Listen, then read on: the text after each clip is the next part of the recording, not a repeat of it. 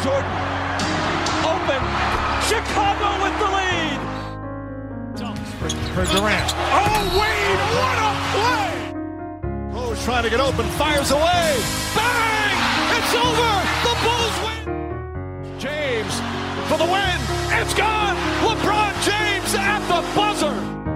Curry gets it, fakes, fires three-pointer. Καλησπέρα σε όλους. Είμαι ο Μάνος και σήμερα έχω μαζί μου το φίλο Βασίλη, γνωστό και ως Billion. Βασίλη, καλησπέρα.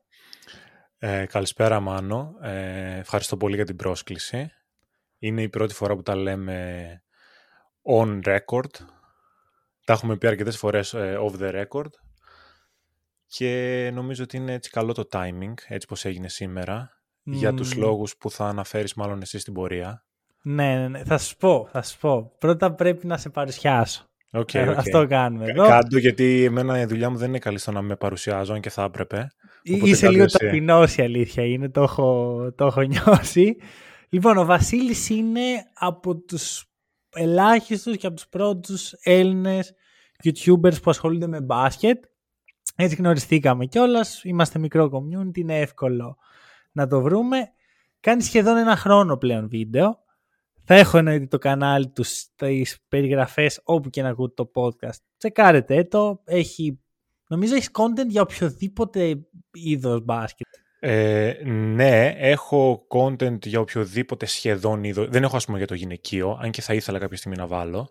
Έχω κάποιες, ε, κάποια project και για γυναικείο μπάσκετ, πιο πολύ με συνεντεύξεις και τέτοια. Το περισσότερο είναι EuroLeague και αυτό νομίζω ότι τσούλησε λίγο επειδή και το κοινό ε, που έχω, νομίζω ότι η πλειοψηφία παρακολουθεί EuroLeague, τις ελληνικές ομάδες κυρίως, αλλά και γενικότερα περισσότερο ευρωπαϊκό μπάσκετ από NBA. Οπότε και εγώ ακολούθησα λίγο και αυτό που θέλει νομίζω το κοινό. Όχι ότι εγώ δεν ήθελα και δεν παρακολουθώ, εννοείται ότι παρακολουθώ. Δεν ε, με εκφράζει απόλυτα αυτό που μπορεί να φαίνεται, το περισσότερο EuroLeague από NBA. Είμαι και στα δυο και κάποιες φορές ίσως και περισσότερο NBA. Και γενικά πολύ μεγάλος φαν του μπάσκετ. Όπως είπες και εσύ το κανάλι έχει λίγο λιγότερο από ένα χρόνο, από τον Αύγουστο του 22. Και εντάξει, το δουλεύω, θέλω να βελτιώσω πολλά πράγματα, έχω ακόμα πολλές ιδέες στο μυαλό μου, είμαστε στην αρχή. Μμμ, μμμ. Ωραία. Ε, αν έπρεπε να διαλέξεις NBA EuroLeague; Ε, η ερώτηση πώς θα συνεχιστεί, να έβλεπα ένα από τα δύο μόνο, ας πούμε, για την υπόλοιπη ζωή να μου. βγάζεις content. Μμμ.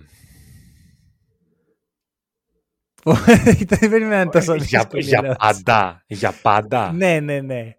NBA. OK, ωραία. Όχι, α, ωραία. το για πάντα μου το έκανε πολύ εύκολο, NBA. Ωραία. Οπότε, καλώς είμαστε εδώ σήμερα να μιλήσουμε για playoffs. Ο πρώτος γύρος σχεδόν ολοκληρώθηκε. Έχει μείνει κυριολεκτικά ένα παιχνίδι. Κυριολεκτικά ένα παιχνίδι. Αλλά είναι ακριβώς. το παιχνίδι. Είναι νομίζω το παιχνίδι που έτσι όπως έχουν έρθει τα πράγματα με την εικόνα που έχουν αυτές οι δύο ομάδες, Sacramento Kings και Golden State Warriors, ε, θα έπρεπε ρε φίλε να πάει στα 7 παιχνίδια. Μμ, ισχύει. Ήταν- είναι αυτό, είναι balance. Ε, Λες έχω- ισορροπία. Νιώθω λίγο vibes, λες και, εντάξει λίγο ίσως η ιεροσιλή αυτό που θα πω, νιώθω λίγο vibes λες και βλέπουμε NBA Finals για το συγκεκριμένο παιχνίδι, έτσι, σε ένα πολύ Ναι, καταλαβαίνω. μικρό βαθμό. Για, βασικά είναι οι μέχρι τώρα δύο πιο πιστικές ομάδες θα πω με βάση αυτό που παίζουν. Και λες ότι θα μπορούσαν αν η μία ήταν ε, από την Ανατολή και η άλλη από τη Δύση με αυτό το τρόπο παιχνιδιού και αυτό το dominance να πάνε μέχρι το τέλος. Έτσι ακριβώς είναι και νομίζω ότι και ο ένας τραβάει λίγο τον άλλον προς τα πάνω. Μμμ. Αυτό συμβαίνει πάρα πολλές φορές στις ε, σειρές. Μπορεί να παίξεις με έναν πολύ κατώτερο αντίπαλο από σένα και επειδή τον έχεις ας πούμε τόσο άνετα να σε υπνοτήσει σε εισαγωγικά και να πας τελείως ανέτοιμος στην επόμενη σειρά. Εντάξει, τώρα αυτά είναι μεγάλα debate. Μπορεί ένας δύσκολος αντίπαλος να σε κουράσει και να σε εξαντλήσει. Ναι. Είναι μια κουβέντα που ουσιαστικά ποτέ δεν θα δοθεί συγκεκριμένη απάντηση, αλλά στο συγκεκριμένο ζευγάρι μου βγάζει πάρα πολύ και οι δύο ομάδες ότι ο ένας ανεβάζει τον άλλον. Δηλαδή πάει ο νικητής είναι σαν να πάει κάθε φορά στο επόμενο level και ο επόμενος πεισμώνει για να τον φτάσει και το καταφέρνει στο επόμενο match. Μμμ, ναι, μ' μ' αρέσει πολύ αυτό που λες. Πιστεύω έχει να κάνει σε μεγάλο βαθμό και με τις ομοιότητες που παρουσιάζουν οι δύο ομάδες στο παιχνίδι τους. Γιατί ξέρεις, βάζει μια ομάδα κάτι καινούριο και μπορεί να το κάνει και η άλλη. Ναι. Οπότε, αλλά βέβαια βλέπουμε ότι όσο προχωράει η σειρά, διαφοροποιήθηκαν οι δύο ομάδες στο στυλ παιχνιδιού τους. Δηλαδή, οι Kings έγιναν πιο πολύ ομάδα που στηρίζεται στο transition και στο επιθετικό rebound και οι Warriors έγιναν η ομάδα που στηρίζεται πιο πολύ στο set παιχνίδι και στο, στο να κλείσουμε το ζωγραφιστό. Νομίζω ότι αυτό ισχύει που λες απόλυτα. Νομίζω ότι ίσχυε έτσι κι αλλιώς. Ε, λίγο ίσως η ταχύτητα με την οποία παίζουν και οι δυο ομάδες μας μπερδεύει και μας κάνει να, να πούμε πριν τη σειρά ότι μοιάζει πάρα πολύ το στυλ που παίζουν οι δύο ομάδες. Ε, προφανώς όταν έχεις δύο ομάδες με παίκτες που διαφέρουν στα χαρακτηριστικά δεν μπορεί να μοιάζει απόλυτα. Η ταχύτητα και η πολύ γρήγορη κυκλοφορία και οι πολλές πάσες μας κάνει να νιώθουμε ότι μοιάζει το στυλ τους. Θεωρώ ότι αυτό που λες οι Kings ε, είναι πάρα πολύ καλή στο transition και φάνηκε ότι στα δύσκολα σημεία στηρίχτηκαν πολύ και σε αυτό το κομμάτι. Ε, Ναι. νομίζω ότι οι Warriors, το οποίο φυσικά είναι και πάρα πολύ λογικό, έχουν ε, λίγο περισσότερους αυτοματισμούς, αλλά είναι τόσα χρόνια ομάδα μαζί και αυτό φαίνεται στο set παιχνίδι, χωρίς να λέω έτσι για να μην παρεξηγηθώ ότι οι Kings δεν είναι καλοί στο set παιχνίδι, είναι πάρα πολύ καλοί και στο set παιχνίδι οι Kings. Γενικά στην επίθεση πετάνε φωτιές οι Kings, είναι Ναι. πάρα πολύ γοητευτικό να τους βλέπεις. Και γενικά εντάξει το, το συγκεκριμένο ζευγάρι είναι φανταστικό γιατί βλέπεις πάρα πολύ ωραίες επιθέσεις που ο περισσότερος κόσμος αυτό θέλει να βλέπει στο, στο μπάσκετ σαν θέαμα. Ναι, ναι, ναι, ναι, συμφωνώ. Δηλαδή, θα σου πω, εγώ θέλω να βλέπω και το αμυντικό κομμάτι. Δηλαδή, θέλω και τη σκληρή άμυνα και το ξύλο. Και έχουμε δει και αυτό σε αυτή τη σειρά ειδικά. Θεωρώ πως οι Kings είναι πάρα πολύ... Ξέρεις, επειδή κακά τα ψέματα στη regular η άμυνά τους δεν ήταν ε, πολύ καλή, σου λένε ωραία, θα παίξουμε ξύλο. Και Έχουν αν- ανέβει όμως. ναι, ναι, ναι. Αν το αφήσουν οι διαιτητές, ε, είμαστε καλά. Αν δεν το αφήσουν, ε, τουλάχιστον δεν θα παίξουν ούτε οι άλλοι ξύλο. Γιατί οι Warriors είναι physical ομάδα. Οπότε μπαίνει και αυτό στην εξίσωση και έχουμε δει μία από τις καλύτερες σειρές των τελευταίων πολλών χρόνων. Δηλαδή, ελάχιστες σειρές συγκρίνονται με αυτή σε επίπεδο και τακτικό και fan to watch και στο πόσο ανταγωνιστική είναι. Ε, έτσι ακριβώς είναι και πάνω σε αυτό που είπες ε, θέλω να προσθέσω κάτι, προσωπική άποψη έτσι. Θεωρώ ότι η άμυνα μπορεί στα play-offs να ανέβει πιο εύκολα από ότι η επίθεση. Μπορείς να τη διορθώσεις πιο, πιο γρή- σε μικρότερο χρονικό διάστημα. Ε, γιατί η επίθεση είναι πολυσύνθετη, είναι και θέμα χημίας. Όχι ότι η άμυνα δεν είναι, αλλά αν δεν είσαι τόσο καλός στην άμυνα, αλλά είσαι πάρα πολύ καλός στην επίθεση, όπως ήταν οι Kings μέσα στη χρονιά, θεωρώ ότι μπορείς την άμυνά σου από ένα σχετικά κακό επίπεδο να τη φτάσεις σε ένα decent επίπεδο για τη σειρά, με το physicality που θα βάλεις, με το να παίξεις κάποιες φορές στο όριο του φάουλ και να δεις πόσο στο επιτρέπει και η διαιτησία στη σειρά, με τη διάθεση που θα δείξεις και δεν, θα, δεν είναι απαραίτητο να τη φτάσεις φυσικά σε elite επίπεδο όπως στην επίθεσή σου. Το άλλο, αν η επίθεσή σου είναι πολύ κακή μέσα στη χρονιά, θεωρώ ότι δεν διορθώνεται εύκολα. Ξέρεις τι γίνεται; Νομίζω ότι αυτό είναι κυρίως το αποτέλεσμα το ότι μπαίνουμε στην off-season και σκληραίνει έτσι κι αλλιώς η άμυνα. Αλλά νομίζω ότι συγκριτικά με τις υπόλοιπες ομάδες δεν αλλάζει πολύ το scale. Δηλαδή, okay, οι Kings έχουν βελτιωθεί, αλλά έχουν ξεπεράσει μία-δύο ομάδες που είναι μέσα στα playoffs. Και άμα δεις τη λίστα, ε, έχω ετοιμάσει ένα διάγραμμα με αυτό, μαζί με τον ειδικό για αυτά τα θέματα Okay. ε, το οποίο φαίνεται ότι οι ομάδες που δεν είναι στο top 10 της άμυνας στη regular απλώς δεν παίρνουν πρωτάθλημα. Τους είναι αδύνατον. Ναι, οι μοναδικές ισχύει. ομάδες που το έχουν κάνει τα τελευταία 25 χρόνια είναι οι Shaq and Kobe Lakers τη μία φορά και οι Warriors με Durant τη δεύτερη. Κατά τα άλλα δεν γίνεται ποτέ, οπότε θεωρώ πως σκληραίνουν έτσι κι αλλιώς οι άμυνες, πέφτουν τα σκορ, γίνεται πιο δύσκολο να σκοράρεις, αλλά ισχύει για όλες τις ομάδες ταυτόχρονα. Ισχύει αυτό, απλά έβαλες μια, πάρα, ε, μια πάρα πολύ σημαντική παράμετρο. Είπες τη λέξη πρωτάθλημα. Εντάξει, το να πάρεις το πρωτάθλημα είναι τεράστια κουβέντα, έτσι θέλει πολλά πράγματα. Εγώ μιλάω, αλλά συμφωνώ απόλυτα καταρχάς αυτό που Μμμ. λες, αλλά εννοώ ότι σαν εικόνα, ρε παιδί μου, μπαίνοντας στα playoffs, όταν είσαι οι Kings, όσο καλό μπάσκετ και να παίζεις, ε, δεν θεωρώ ότι είναι τόσο εύκολο να πεις πάω να πάρω το πρωτάθλημα. Έχεις να μπεις από το 2006. Δηλαδή είναι πολύ ναι. βαρύ. Πρέπει να το πας βήμα-βήμα. Το πρώτο βήμα και το πρώτο δείγμα είναι πάρα πολύ θετικό και νομίζω ότι το συγκεκριμένο setup που είχε η ομάδα γενικότερα βόλευε πάρα πολύ και ήταν πιο εύκολο για αυτούς να ανεβάσουν και την άμυνά τους και να προσαρμοστούν μέσω του physicality που προσπαθούν να βγάλουν στο, στο παιχνίδι, στη σειρά και μέσω της διάθεσης που έχουν και του ενθουσιασμού που έχουν σαν ομάδα για αυτό που πάνε να καταφέρουν. Ξέρεις, μπορεί να ακούγονται λίγο κλισέ φράσεις, αλλά ήταν στα δικά μου μάτια τουλάχιστον ε, ok αυτοί οι δύο παράγοντες για να τους φτάσουν σε ένα πιο decent επίπεδο γιατί μέσα στη χρονιά φάνηκε να είχαν τα προβληματάκια τους στην άμυνα. Ναι, ναι, όχι, καταλαβαίνω τι λες. Εγώ θα σου πω, μ' άρεσε αυτό που είπες ότι πρέπει να το πας βήμα-βήμα και αυτό που βλέπω για τους Kings σε αυτή τη φάση είναι ότι ο σκοπός έχει επιτευχθεί.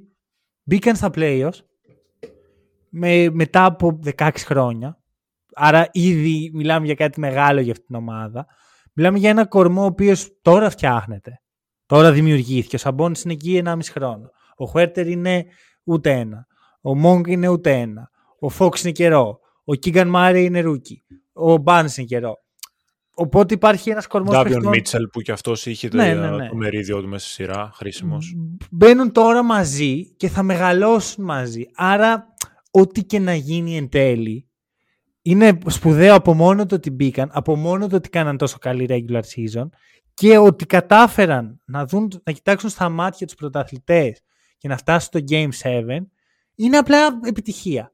Τώρα, το αν θα περάσουν θα κρυθεί στο coin flip ας πούμε. Δηλαδή είναι 50-50. Προσωπικά δεν μπορώ να κάνω πρόβληψη μου. Είναι αδύνατο. Προσωπικά μου είναι και αδιάφορο. Με ποια έννοια. Ε, αυτό το που έχουν κάνει φέτος οι Kings είναι το πρώτο λιθαράκι για να αρχίσουν να χτίζουν κάτι πάρα πολύ καλό, όπως είπες και εσύ. Και άμα μείνει αυτός ο κορμός με μικροαλλαγές θα μπορέσουν, δεν τώρα δεν θα πω για dynasties και τέτοια, αλλά θα μπορούν να πρωταγωνιστούν και να έχουν ε, πολύ καλά seeds τα επόμενα χρόνια στα playoffs και να φτάνουν ε, και βαθιά ακόμα στα playoffs. Τώρα το πρωτάθλημα είπαμε είναι πολλές συγκυρίες για να το κατακτήσει κανείς και θέλει και τύχη πέρα από ικανότητα αλλά είναι πάρα πολύ ευίωνο το μέλλον για το Sacramento Kings και εντάξει, είναι πολύ ωραίο σαν story γιατί ξεκίνησε από πέρσι με το trade του Sabonis με τον Halliburton άμα ήταν win-win. Ακούστηκαν κάποια στην αρχή πάλι τι, τι χαζομάρα κάνουν οι Kings και πάνε και δίνουν το Halliburton αντί να που ξέρεις το ακούω Νομίζω στην αρχή ήταν η πιο έντονη άποψη αυτή ότι τι Στην αρχή ήταν. Και εγώ έτσι ναι, ήμουν, ναι, ότι ήτανε. τι βλέπουμε, τι νόημα έχει αυτό. Γιατί Ναι. δεν μπορούσα να φανταστώ ότι το Fit Sabonis και Fox θα δουλέψει. Νομίζω απλά ότι οι δουλεύει. ίδιοι οι Kings ε, μπορούσαν να φανταστούν ότι θα δουλέψει τόσο καλά. Τόσο καλά. Βέβαια, κάνανε και τις σωστές κινήσεις. Δηλαδή, πήραν Ναι. το καλοκαίρι δύο, τρεις παίχτες που κάνουν αυτό το fit να δουλέψει. Πήραν shoot, Ξεκάθαρα. spacing ε, και θεωρώ ότι ένα τελευταίο που θέλω να πω είναι για το μέλλον των Kings ότι δεν έχουμε δει ακόμα το full potential. Παίζουν πάρα πολύ καλά. Όχι, Ούτε καν. Ούτε καν. Αλλά Θεωρώ βλέπεις ότι- Χουέρτερ, Κίγκαν, ε, ακόμα και ο Σαμπόνις δεν είναι ακόμα στο full potential τους σε αυτή τη σειρά. Συμφωνώ. Συμφωνώ. Ούτε. Μ- Μόνο ο Χάρισον Barnes, ας πούμε, επειδή είναι και πιο veteran player, είναι σε ένα, μια φάση που λες ότι ok, πιθανότατα να μην έχει κάτι παραπάνω να Μμμ. δώσει σε ατομικό επίπεδο, γιατί σαν key player στην ομάδα προφανώς έχει να δώσει πολλά πράγματα. Και leader. Ναι, ναι, εννοείται. εννοείται. Παίζουν ρόλο όλα αυτά και στα αποδητήρια και στη σχέση μεταξύ των Ακριβώς. παιχτών. Είναι πράγματα που δεν τα βλέπουμε εμείς. Ακριβώς. Αλλά, Έχεις και μια ναι. εμπειρία από αυτά τα πράγματα, αν δεν κάνω λάθος. Δηλαδή, έχεις παίξει μπασκετάκι στη ζωή σου. Θα μας ακούσει κανείς και να νομίζεις ότι έχω παίξει στο NBA. Ε. Κάτσε ρε φίλε, γιατί τώρα υποτιμάς Εντάξει, έτσι; έχω, έχω παίξει, έχω παίξει, ακόμα παίζω σε πιο επίπεδο χόμπι ας πούμε. Ε, έχω παίξει σε επαγγελματικούς ρυθμούς, να μην νομίζει Μμμ. κανείς ότι έφεσε εδώ πέρα κανέναν επαγγελματία, δεν ξέρω και εγώ τι. Ε, το κυνηγούσα μέχρι και μια σχετικά μεγάλη ηλικία, ας πούμε στα 20 κάτι μου, να καταφέρω να παίξω σε ένα υψηλό, όσο πιο υψηλό επίπεδο μπορώ. Οπότε έχω εμπειρία από αποδητήρια, από σχέσεις με συμπαίκτες. Έχω υπάρξει και coach έτσι, σε μικρές ηλικίες για να περάσω και λίγο από αυτό το πόστο. Μμμ. Δύσκολο πάρα πολύ. ε, ακραία δύσκολο, αλλά ναι, μου αρέσει το, ο χώρος, οπότε μου αρέσει να παρατηρώ κιόλας ε, και λίγο πιο εξαγωνιστικά κομμάτια στις ομάδες. Ξέρεις πώς συμπεριφέρεται ένας προπονητής όταν ξεφεύγει η ομάδα του ή όταν ε, σφίγγουν λίγο ε, τα γάλατα, πώς συμπεριφέρεται από όψη συμπεριφοράς καθαρά, όχι τακτικά τι κάνει. Γιατί αυτό ζήτημα, αν καταλαβαίνουμε, ένα πολύ μικρό ποσοστό ακόμα και όσοι ασχολούμαστε θεωρητικά. Μου δίνεις ωραία πάσα για να πάω στο επόμενο μάτσα που είναι ο αντίπαλος του νικητή ε, Kings Warriors είναι οι Lakers και έχουμε τους Grizzlies που έχουμε, ε, έχεις ακούσει το podcast. Όσοι ακούνε ξέρουν ότι αυτή η συζήτηση επικρατεί εδώ και ένα χρόνο. Τι φάση με το mentality των Grizzlies ότι δεν είναι winning, ότι ο Μωράν το έχει παρακάνει, ότι ο Brooks το έχει παρακάνει. Και τώρα βλέπουμε ότι όλα αυτά έχουν μια βάση. Ένα δεύτερο seed μπαίνει στη σειρά με τους Lakers, μια ομάδα που φτιάχτηκε σε τρεις μήνες, συγγνώμη, στους τελευταίους δύο μήνες και αποκλείεται σχετικά εύκολα θα πω με τον αστερίσκο των απουσιών στο 5. Ε, συμφωνώ πάρα πολύ με τη λέξη που χρησιμοποίησες, εύκολος αποκλεισμός για το Memphis. Θεωρώ ότι και εγώ είναι εύκολος αποκλεισμός όσο αφορά την εικόνα. Ε, δεν κοιτάω καθόλου το σκορ.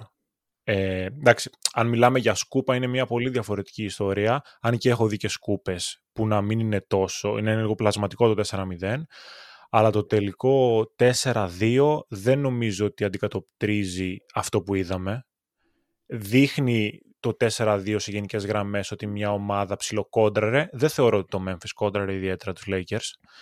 Mentally δεν ήταν έτοιμο να το αντιμετωπίσει. Αυτό είναι κυρίως το βασικό πρόβλημα. Σαφέστατα παίζει ρόλο το γεγονός ότι έλειπε ο Άνταμς και ο Κλάρκ. Πολύ σημαντικά γρανάζια για αυτήν την ομάδα.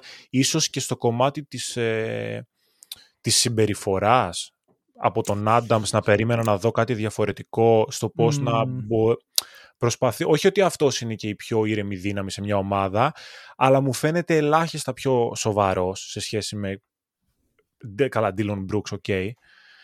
Είναι και λίγο το, τι να πω, το mentality που θέλουν να πουλήσουν, η persona που θέλουν, γιατί μπορεί να μιλάμε και για περσόνες έτσι, είναι ένας κόσμος η Αμερική που δεν τον γνωρίζουμε εδώ στην Ευρώπη πολλές φορές βλέπουμε πράγματα που εμείς μπορούμε να τα κριτικάρουμε και πολύ αυστηρά, αλλά είναι με τη δική μας κουλτούρα, ενώ αυτοί έχουν μια πολύ διαφορετική κουλτούρα. Αυτό το να έχει μια περσόνα η οποία είναι εγωκεντρική, που προσπαθεί να ενοχλήσει και να κάνει διάφορα triggers, ας πούμε, στους αντιπάλους ή σε άλλους ανθρώπους, στην Αμερική περνάει και αρέσει και σε κόσμο. Ξέρεις ποιο είναι το θέμα μου; Ε, έχει πολύ ενδιαφέρον αυτό που λες. Ξέρεις, διαφορά του culture και τα σχετικά. Παρ' όλα αυτά, στο NBA έχουμε δει να περνάνε πάρα πολλά narratives, πάρα πολλών ομάδων. Έχουμε δει τους Bad Boys Pistons, έχουμε δει τους ναι. Bulls του Jordan, έχουμε δει τους Celtics, τους Showtime Lakers. Φτάνουμε στο σήμερα. Βλέπουμε το πώς δουλεύουν οι Warriors, το πώς δουλεύαν οι ομάδες του LeBron. Τα έχουμε δει λίγο πολύ όλα. Δεν υπαρχει κάτι καινούριο κάτω από τον ήλιο. Βλέπουμε επανάληψη narrative και θεωρώ πως αυτό ήταν ξεκάθαρο ότι δεν θα δουλέψει στο long term. Τι εννοώ; Βγαίνει ο Dylan Brooks και ο Μωράν. Είναι, είναι κάπως κόκκι, ας πούμε, κάπως αλαζόνες. Είναι υπερβολικοί όλα αυτά. Ο Μωράν έχει κάνει τα του ασχήμ στο χέρι του. Και η Λίγκα αυτό το επικροτούσε για πάρα πολλούς μήνες. Πάρα πολλούς. Μέχρι που έκανε backfire και ο Μωράν έγινε ε, κατακριτέο πρόσωπο. Οπότε, ναι. επειδή δεν μπορούμε έναν superstar που έχουμε επενδύσει τόσα πολλά να το γυρίσουμε πίσω, τώρα τη φέρω ο Dylan Brooks, ο οποίος ξαφνικά τα media τον κατακρίνουν σαν να έχει σκοτώσει άνθρωπο. Θεωρώ λοιπόν ότι φτάνουμε σε αυτό, ότι η Λίγκα δημιούργησε αυτό το narrative με την ελπίδα ότι θα πουλήσει, ότι, ότι είναι κάτι καινούριο ας πούμε και τώρα το σκοτώνει μόνη της γιατί έκανε backfire. Συνήθως η Λίγκα τα δημιουργεί έτσι κι αλλιώς τα narratives ναι. και οι παίκτες απλά δίνουν τα δικαιώματα για να δημιουργηθούν αυτά τα narratives. Αν π.χ. ο Dylan Brooks έβγαινε αυτά και, και έλεγε αυτά που έλεγε το I poke bears για το LeBron και τα λοιπά και πήγαινε στο επόμενο μάτς και τον κλείδωνε και του έβαζε και μια σαραντάρα μπροστά να δεις την άλλη μέρα ότι πόσους φανς θα έχει ο Dylan Brooks και το narrative που θα άρχιζε να χτίζεται σιγά σιγά, ίσως όχι την επόμενη την και καλά μέρα, αλλά ξέρεις σιγά σιγά. Ναι. Π.χ. αυτό που συνέβαινε παλιά με, το, με τους Pistons και τα Bad Boys, άμα το πάρεις σε τελείως ε, αγωνιστικό επίπεδο, το ξύλο που δίνανε, το αντιαθλητικό ξύλο που δίνανε, είναι πολύ λογικό να τους αντιπαθείς και να Ναι. δημιουργείται ένα άσχημο narrative. Έχουν περάσει τόσα χρόνια όμως και είναι λίγο σαν θρύλοι στο μυαλό μας. Εγώ που δεν τους έζησα, τους έχω μάθει σαν θρύλους. Ότι κατάφεραν και δίραν τον Τζόρνταν και ο Τζόρνταν μέσα, ξέρεις, είδες και στο La- Last Dance πώς παρουσιάστηκε όλο αυτό. Αν αγωνιστικά δεν το υποστήριζαν όλο αυτό, ενδεχομένως να είχαμε ένα πολύ διαφορετικό narrative. Και αυτό που με ενοχλεί στο NBA, στη συγκεκριμένη λίγα, είναι ότι το narrative πάει πάντα πακέτο με το αγωνιστικό. Ενώ κάποιες φορές το πώς συμπεριφέρεσαι δεν θα έπρεπε να, πακέτο με το, να πηγαίνει πακέτο με το αγωνιστικό. Το αν κάνεις κάτι το οποίο είναι λάθος, προσβάλλεις κάποιον, τώρα ξέρεις, γενικολογώ λίγο περισσότερο, δεν λέω για Ναι. τον Brooks συγκεκριμένα, το πώς συμπεριφέρεσαι και ποια είναι η στάση σου γενικότερα σαν αθλητής, θα έπρεπε να το κριτικάρει κάποιος και να το κρίνει πιο ε, μόνο του σε σχέση με το Ναι. αγωνιστικό. Δεν πρέπει να Συμφων- πηγαίνουν πακέτο κατά τη γνώμη μου. Άκου, συμφωνώ σε αυτό που λες και μου αρέσει πολύ ο τρόπος που το σκέφτεσαι, αλλά θα βάλω ένα μικρό αστερίσκο. Ότι ορισμένα πράγματα που κάναν οι Grizzlies είναι λάθος ακριβώς επειδή δεν μπορούσαν να το στηρίξουν αγωνιστικά.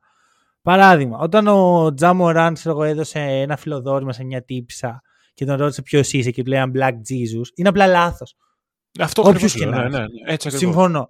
Όταν ο, ο Dillon Brooks έκανε trash talking στο LeBron, αν όντως τον έκανε lockdown στο επόμενο παιχνίδι και έβαζε και 30 πόντους μπροστά, εγώ δεν θα είμαι τόσο κάτα. Ή π.χ. αν έβγαινε ο Κάρι ή ο Κλέη και έλεγε εδώ πέρα το Dynasty που χτίζουμε.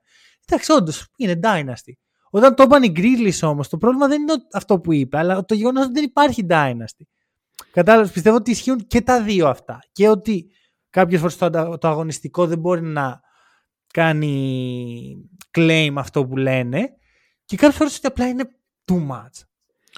Απλά εμένα μου βγάζουν οι Grizzlies ότι αυτή την περσόνα που προσπαθούν να πουλήσουν δεν την έχουν στην πραγματικότητα. Το ότι δεν είναι τόσο Ναι. tough όσο θέλουν να το παίξουν.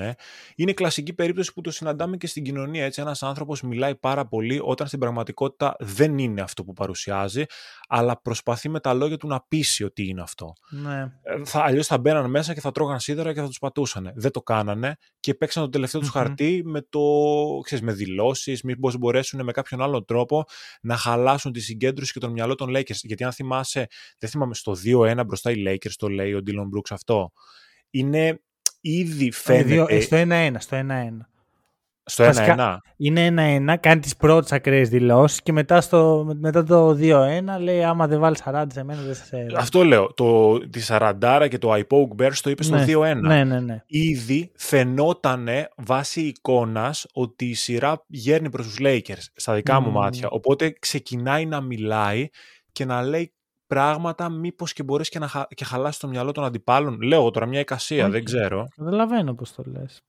Τους Lakers πώς έχεις δει; Οι Lakers παίζουν καλό μπάσκετ. Καλά, εντάξει, να, να το πιάσουμε το πώς παίζουν τώρα ή με βάση αυτό που ξεκίνησε. Γιατί Τώρα, με βάση αυτό που τώρα. ξεκίνησε μιλάμε για πρωταθλητές. Ισχύει. Ξεκάθαρα, Δεν με έτσι. νοιάζει το τώρα γιατί αυτή είναι η εικόνα τους στα playoffs. Πλέον δεν έχει σημασία το παρελθόν. Νομίζω ότι η συγκεκριμένη σειρά είναι ό,τι πρέπει για να τους ενεργοποιήσει λίγο σαν ομάδα. Δεν θεωρώ ότι, είναι, ότι πρέπει με την έννοια ότι ξέρεις, τους ξυπνάει και λίγο το, τον εγωισμό, ότι έχουν φάει και το τσίγκλισμα από τον αντίπαλό τους. Ε, η, Με- το Memphis αυτή τη στιγμή θεωρώ ότι είναι από τις πολύ κακές ομάδες των playoffs. Θεωρώ ότι θα, θα αποκλειόταν από τους περισσότερους. Έτσι όπως είναι και παρουσιάζεται σαν ομάδα, θα αποκλειόταν από τις περισσότερες ομάδες στα playoffs και νομίζω ότι δεν είναι μια τόσο μα τόσο δύσκολη σειρά για τους Lakers ώστε να ζοριστούν οι superstars που είναι, ξέρεις, ο LeBron 38 χρονών, θα χάσει πάρα πολύ ενέργεια σε μια ζώρικη σειρά, ο Άντωνι Ντέιβις αρκετά ευαίσθητος στους τραυματισμούς και ούτω καθεξής. Νομίζω ότι ήταν τόσο όσο για να, και να προχωρήσουν και να ανέβει η αυτοπεποίθησή τους και να βρουν λύσεις με παίκτες όπως ο Ρίβς, ο οποίος δείχνει στα playoff ότι δεν ήταν κάτι τυχαίο αυτό που βλέπαμε στο, στη regular, ότι μπορεί να υποστηρίξει το play style του και στα playoffs. Είδαμε τον Ρούι Χατσιμούρα, τον οποίο εγώ προσωπικά δεν τον πίστευα, ειδικά επιθετικά τόσο πολύ σε αυτή την ομάδα. Δηλαδή βγήκαν μπροστά πρωταγωνιστές σε παιχνίδια που ο Λεμπρόν και ο Ντέιβις δεν τραβήξαν τόσο πολύ επιθετικά, εκτελεστικά κυρίως. και αυτό νομίζω είναι πολύ σημαντικό για τη συνέχεια. OK. Okay. Κοίτα, εγώ το είπα και στο προηγούμενο επεισόδιο ότι το ότι οι Grizzlies είναι τόσο κακοί με κάνει να μην νιώθω, να μην νιώθω τους Lakers. Γιατί πιστεύω ότι οι περισσότερες ομάδες θα πέρναγαν όντως από πάνω από τους Grizzlies. Ναι. Νιώθω δηλαδή οι Hawks, η εικόνα που έδειξαν οι Hawks στα φετινά playoffs είναι πολύ καλύτερη από αυτή των Grizzlies. Δεν υπάρχει σύγκριση στα δικά μου μάτια. Εκεί είναι. Δηλαδή γι' αυτό και δεν μπορώ να πάρω στα σοβαρά τους Lakers. Γιατί ούτε στη regular, ούτε οι αριθμοί τους, ούτε τίποτα δεν μου δείχνει contender και το ότι κέρδισες στους Memphis Grizzlies με απουσίες και με τα μυαλά στα κάγκελα, ε, OK. Okay. Πρέπει να κερδίσεις μια από τις καλές ομάδες για να σε εμπιστευτώ και πιστεύω ότι αυτό δεν θα γίνει. Νομίζω ότι το ξέρουν όμως οι Lakers. Δηλαδή Α. θεωρώ ότι ο Λεμπρόν ε, έχει την εμπειρία να καταλάβει ποιον κερδίζει. Άρα λες ότι τελειώνει εδώ ο δρόμος ε, αν πρέπει να δώσω μία απάντηση μονολεκτική για το αν οι, Lakers θα περάσουν από το Golden State ή από το Sacramento, με όποιον βρεθούν δηλαδή, θεωρώ ότι δεν θα περάσουν. Okay. Προσωπικά. Ε, πάντα όμως υπάρχει μέσα και ο παράγοντας LeBron James, ο οποίος μπορεί ξαφνικά να κάνει το διακόπτη έτσι και να δούμε ένα λεμπρόν και να βάζει 30 και 40 σε κάθε παιχνίδι ή στα περισσότερα Δεν πιστεύω ότι θα το κάνει. Δεν πιστεύω ότι θα το κάνει, αλλά αν ξέρεις, ξυπνήσω αύριο και μου πεις, Φίλε, είδες ο Λεμπρόν έβαλε 45 πόντους και κερδίσανε. Ε, δεν θα πέσω και από τα σύννεφα. Okay, okay. Ε, αυτό θέλω να πω. Mm, ε, θεωρώ, θεωρώ όμως ότι, δεν, ότι θα σταματήσει το ταξίδι εδώ πέρα, αλλά είμαι περίεργος να δω πώς θα εμφανιστούν. Mm-hmm. Πάρα πολύ περίεργος. Ναι, εσύ έχεις πλάκα γιατί πιάσαμε το επεισόδιο ανάποδα. θα ήθελα να θα τελειώναμε έτσι, αλλά ε, ξέρεις, είπα μία κουβέντα και μιλήσαμε μισή ώρα. Για να μείνουν μέχρι το τέλος για τα σημαντικά. Λοιπόν, πάμε, ωραία, πάμε Φιλαδέλφια Celtics preview. Έχουμε την ομάδα μου. Ναι. Έχουμε την ομάδα του Embiid. Μια ομάδα που πραγματικά αγαπάω να μισώ. Χρειάζονται και αυτές οι ομάδες ε, στο, στη Λίγκα. Μα εγώ αυτό έλεγα, ότι ξενέρωσα που πέσαν οι Lakers και οι Grizzlies, γιατί θέλω να αποκλειστούν και οι δύο. Οπότε ξενέρωσα που παίξαν μεταξύ τους. First round exit και για τους δύο ήθελε. Ε, άκου, εγώ δουλεύω πάρα πολύ έτσι. Έχω τις ομάδες που αγαπάω, όπως οι Celtics, οι Kings, οι Nuggets. Και υπάρχουν και ομάδες, όχι, όχι μισό, που αντιπαθώ για χύψη λόγους. Α πούμε, αυτές οι ομάδες είναι οποιαδήποτε ομάδα ανήκει ο Ρούντιν Γκομπέρ. Είναι οι Lakers. είναι η ομάδα του Τζαμοράν πλέον. Okay. Και μία από αυτές είναι η Φιλαδέλφια, πολύ απλά γιατί προσπαθούν εδώ και χρόνια να δημιουργήσουν ένα storyline, ένα rivalry με τους Celtics, το οποίο ξεκινάει και από πολύ παλιά, από τη δεκαετία του 80, και το μόνο που έχουν καταφέρει να αποκλειστούν ε, επανειλημμένες φορές. Ε, νομίζω ότι ναι, ισχύει αυτό που λες για τους ε, Sixers ε, και κυρίως επειδή αποτελείται από τέτοιους χαρακτήρες. Δηλαδή ο Harden ανέκαθεν ήταν τέτοιος χαρακτήρας. Βλέπουμε ότι όταν είχε χάσει το MVP από τον Γιάννη την πρώτη φορά, στο, στο πρώτο MVP του Γιάννη, έβγαινε και γκρίνιαζε και βγαίναν όλα τα memes που ο Γιάννης τον είχε χτυπήσει με μια μπάλα και κάνανε το πετέτο τρόπαιο, ας πούμε, και τέτοια πράγματα. Ε, ε, είναι ρε παιδί μου π.χ. ένας παίκτης ο Χάρντεν ο οποίος μιλάει πολύ και γκρινιάζει πολύ στην καριέρα. Δεν ναι. είναι το, το στυλ του Dylan Brooks, είναι μια κατηγορία δική του. Ναι, γιατί είναι καλύτερος και είναι και λίγο ναι. πιο λογικός. Και νομίζω ότι και ο Embiid ε, πάει λίγο σε αυτά τα χνάρια. Ναι, είχε καλό δάσκαλο. Νομίζω ότι το, ξέρεις, δεν είναι ότι του το έχτισε από το μηδέν ο Χάρντεν. Είχε, υπήρχε κάτι. Γιατί, εντάξει, ναι μεν ο Harden είναι ε, από πέρυσι εκεί που ξεκίνησε ο Embiid ουσιαστικά να γκρινιάζει, αλλά δεν είναι ότι και ο Embiid μου έδειξε και το πιο σοβαρό πρόσωπο από τότε που είναι στη Λίγκα. Ήταν ναι. λίγο ο παίκτης που έμπαινε σε κοκορομαχίες, θα μιλούσε, θα έπαιζε λίγο με την κερκίδα. Το έκανε αυτό, οπότε δεν εκπλήσωμαι. Απλά εντάξει, αυτό που λέω έχει τόσο πολύ ταλέντο ε, αυτός ο παίκτη και η ομάδα έχει ταλέντο, αλλά θεωρώ ότι με αυτό το mindset ε, δεν θα καταφέρουν να φτάσουν μέχρι το τέλος. OK. Okay. Κοίτα, εγώ θα σου πω κάτι. Για μένα είναι η ώρα της κρίσης για τον Embiid. Ωραία. Εγώ γενικά τον σέβομαι τον Embiid. Δεν, δεν έχω μπει μαζί του. Αλλά δεν με έχει πείσει ότι είναι elite. Θεωρώ ότι είναι ένας καταπληκτικός μπασκετμπολίστας από άποψη ταλέντου, από άποψη χαρακτηριστικών. Είναι one of a kind. Δεν, δεν υπάρχουν πολλοί που μπορούν να κάνουν, να, να κατέβουν το γήπεδο με την μπάλα, να, σταματή, να είναι, ξέρω εγώ, seven footers ναι. να σταματήσει στο mid-range και να πάρει casual ένα τζορντανικό shoot. Δεν γίνεται να το κάνεις αυτό. Δεν το κάνουν πολλοί παίχτες. Αλλά δεν μου έχει δείξει ότι είναι winner. Πολύ απλά γιατί δεν έχει καταφέρει να πάει καν τελικούς περιφέρειας. Και OK, okay, είχε δικαιολογίες, είχε τον Ben Simmons, είχε τραυματισμούς. Τα δέχομαι όλα. Τώρα δεν υπάρχει δικαιολογία. Είναι ή τώρα ή ποτέ. Το πιστεύω και εγώ ότι είναι η τώρα ή ποτέ γιατί νομίζω ότι θα υπάρχει και πολύ γκρίνια και θα ψηλοδιαλυθεί αυτή η ομάδα αν δεν το καταφέρουν. Δεν μου βγάζουν και σαν ομάδα ότι έχουν το mindset, ξέρεις, άμα χάσουμε τώρα από τους Celtics, πάμε του χρόνου ένα βηματάκι παραπέρα, δεν πειράζει. Ναι, θα δουλέψουμε σκληρά, θα κάνουμε τη δουλειά. Ναι, ναι, ναι, ναι. Είναι, νομίζω ότι αυτή η ομάδα χαρακτηρίζει και το πώς η σύγχρονη κοινωνία λειτουργεί λίγο, χωρίς υπομονή. Ναι, πιστεύω είναι η παρέα του εξαμήνου, ρε παιδί μου. Να αυτό γνωρίζει ένα τύπο, τα βρίσκεται, τα λέτε ωραία, πω, παιχταρά μου και τέτοια, πάτε ξέρω εγώ μαζί διακοπές μέσα στο τρίμηνο και μετά από τρεις μήνες δεν ξαναμιλάτε ποτέ. Ναι. Έτσι τους φαντάζομαι, τους ναι, ο, ο Χάρντεν ειδικά είναι τέτοιος χαρακτήρας πάρα πολύ, το έχει αποδείξει και με το παραπάνω. Εντάξει, ο Embiid είναι εκεί πέρα εδώ και χρόνια. Αλλά ναι, θα δούμε. Είμαι πολύ περίεργος να δω στην αποτυχία τι θα γίνει στην αποτυχία. Mm-hmm. Σε περίπτωση. Κάτι να τους δώσουμε μια ευκαιρία τουλάχιστον. Όχι, για να μην παρεξηγηθώ, δεν, ε, τώρα το να χάσεις από αυτούς τους Celtics δεν ξέρω αν θεωρείται αποτυχία, ρε φίλε, γιατί είναι πολύ καλή ομάδα. Δηλαδή... Εντάξει, θα μιλήσουμε για, τη, για, τη, για το θέμα αποτυχίας μετά. ναι, OK, OK. Απλά θέλω να σου πω ότι όταν χάνεις, άμα χάσεις από μια ομάδα η οποία έχει το καλύτερο net rating σε όλο το NBA, Εντάξει, δεν το λες και πω ρε φίλε, δεν σε ναι. έχασα. Και ε, θα σου πω ένα ενδιαφέρον στατιστικό. Ε, το οποίο το είναι από τον Ben Taylor. Okay. Οι Celtics έχουν την καλύτερη επίθεση ενάντια σε top 10 ομάδες, στις top 10 με ρεκόρ top 10 mm και έχουν στην άμυνα την καλύτερη άμυνα ενάντια στις top 10 ομάδες.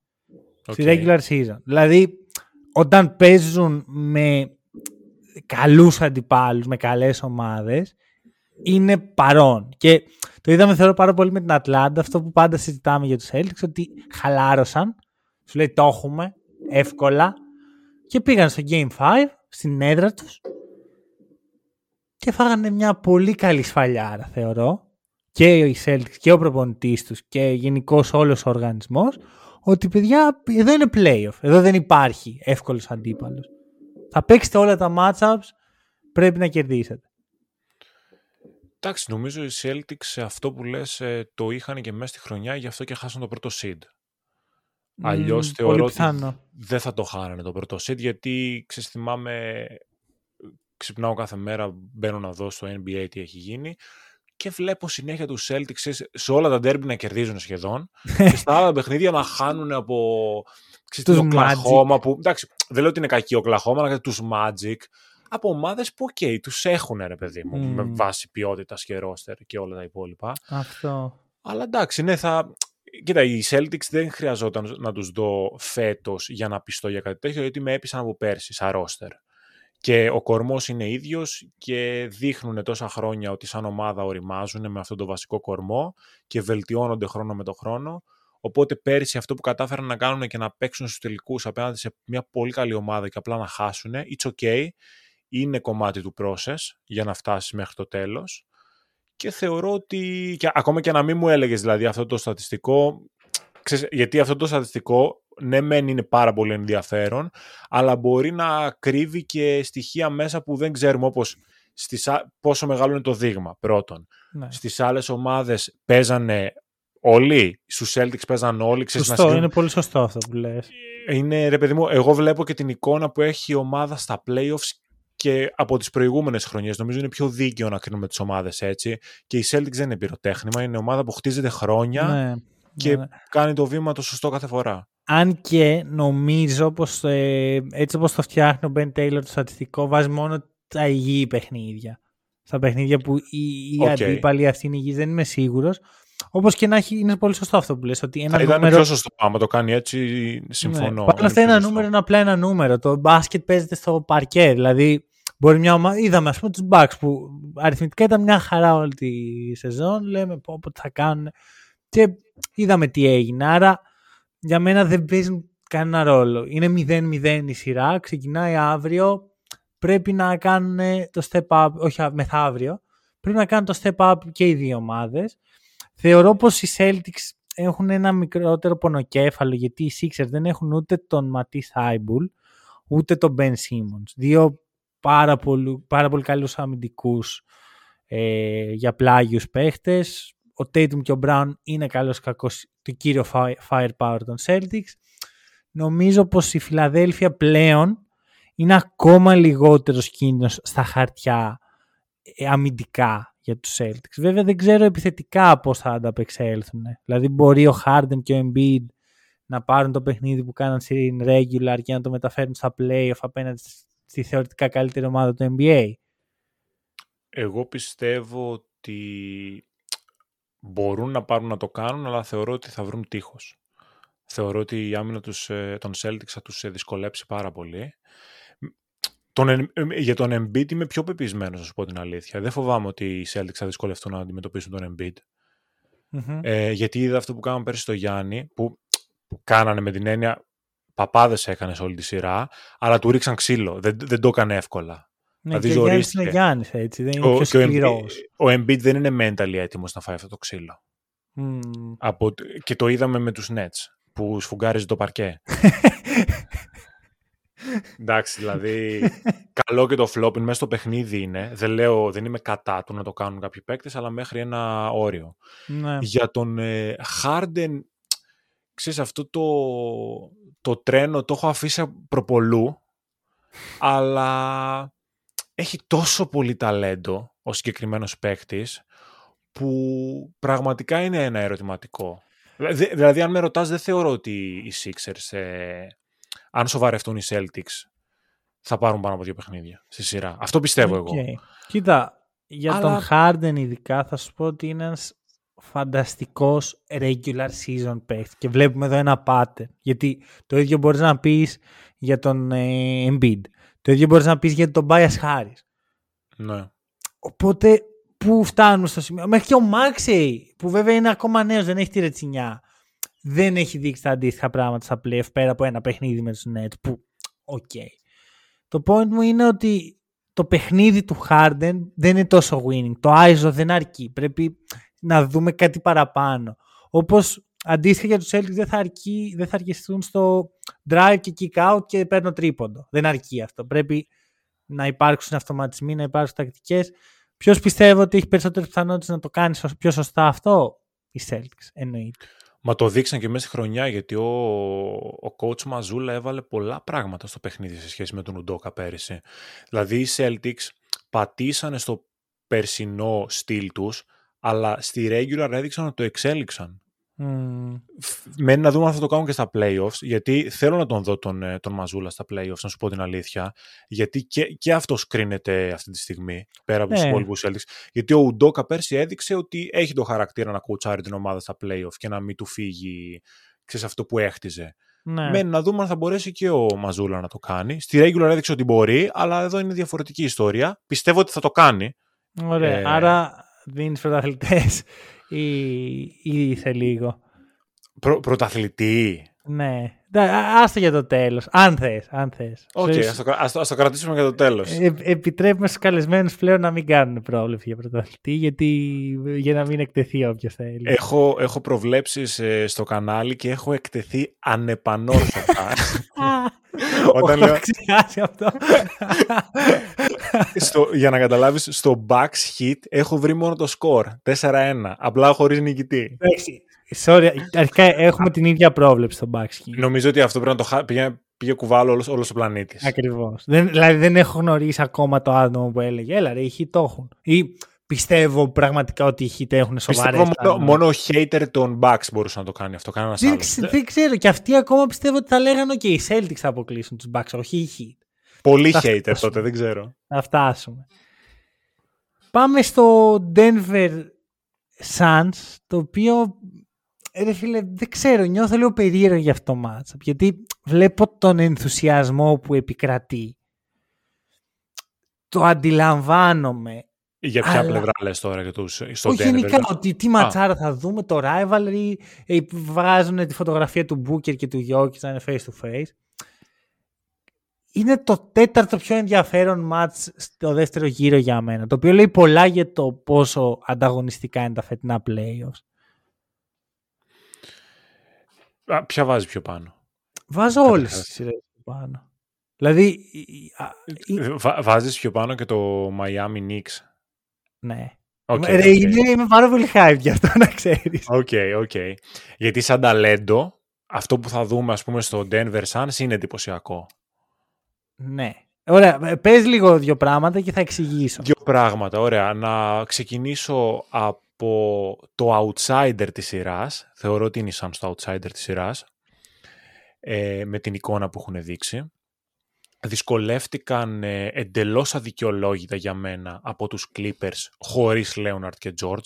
Βγάζω τα δύο πρώτα παιχνίδια που έπαιζε ο Λέοναρτ, γιατί μιλάμε για τελείως διαφορετική σειρά και διαφορετικά παιχνίδια, αλλά θεωρώ ότι πολύ αδικαιολόγητα δυσκολευτήκαν στα υπόλοιπα. Δεν έχω δει τον Durant να δένει με αυτή την ομάδα ακόμα. Νομίζω ότι είναι και το κλειδί αν θέλουν να πάνε ε, παρακάτω.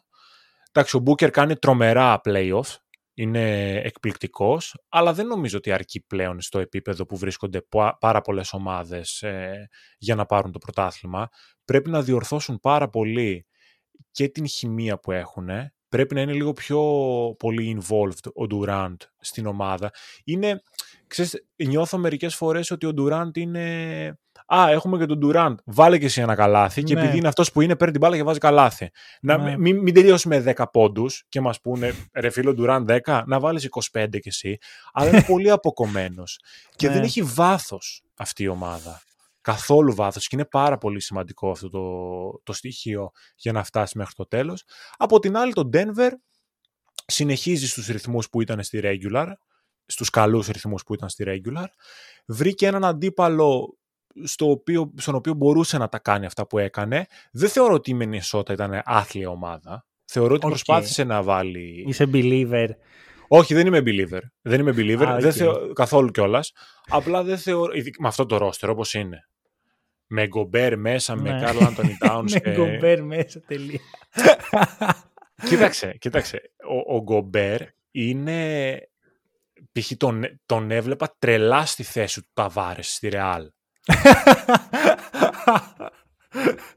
δεν, το λέω, δεν το λέω για κακό αυτό. Και ούτε λέω ότι δεν είναι το επίπεδο του για NBA. Γενικά. Και ο Ταβάρες μπορεί να παίξει NBA.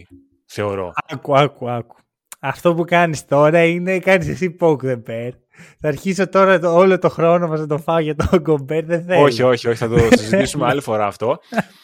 Απλά εντάξει ρε παιδί μου, όταν είναι μέσα ο συγκεκριμένος παίκτης, η ομάδα ε, κάνει downgrade στην επίθεση πάρα πολύ.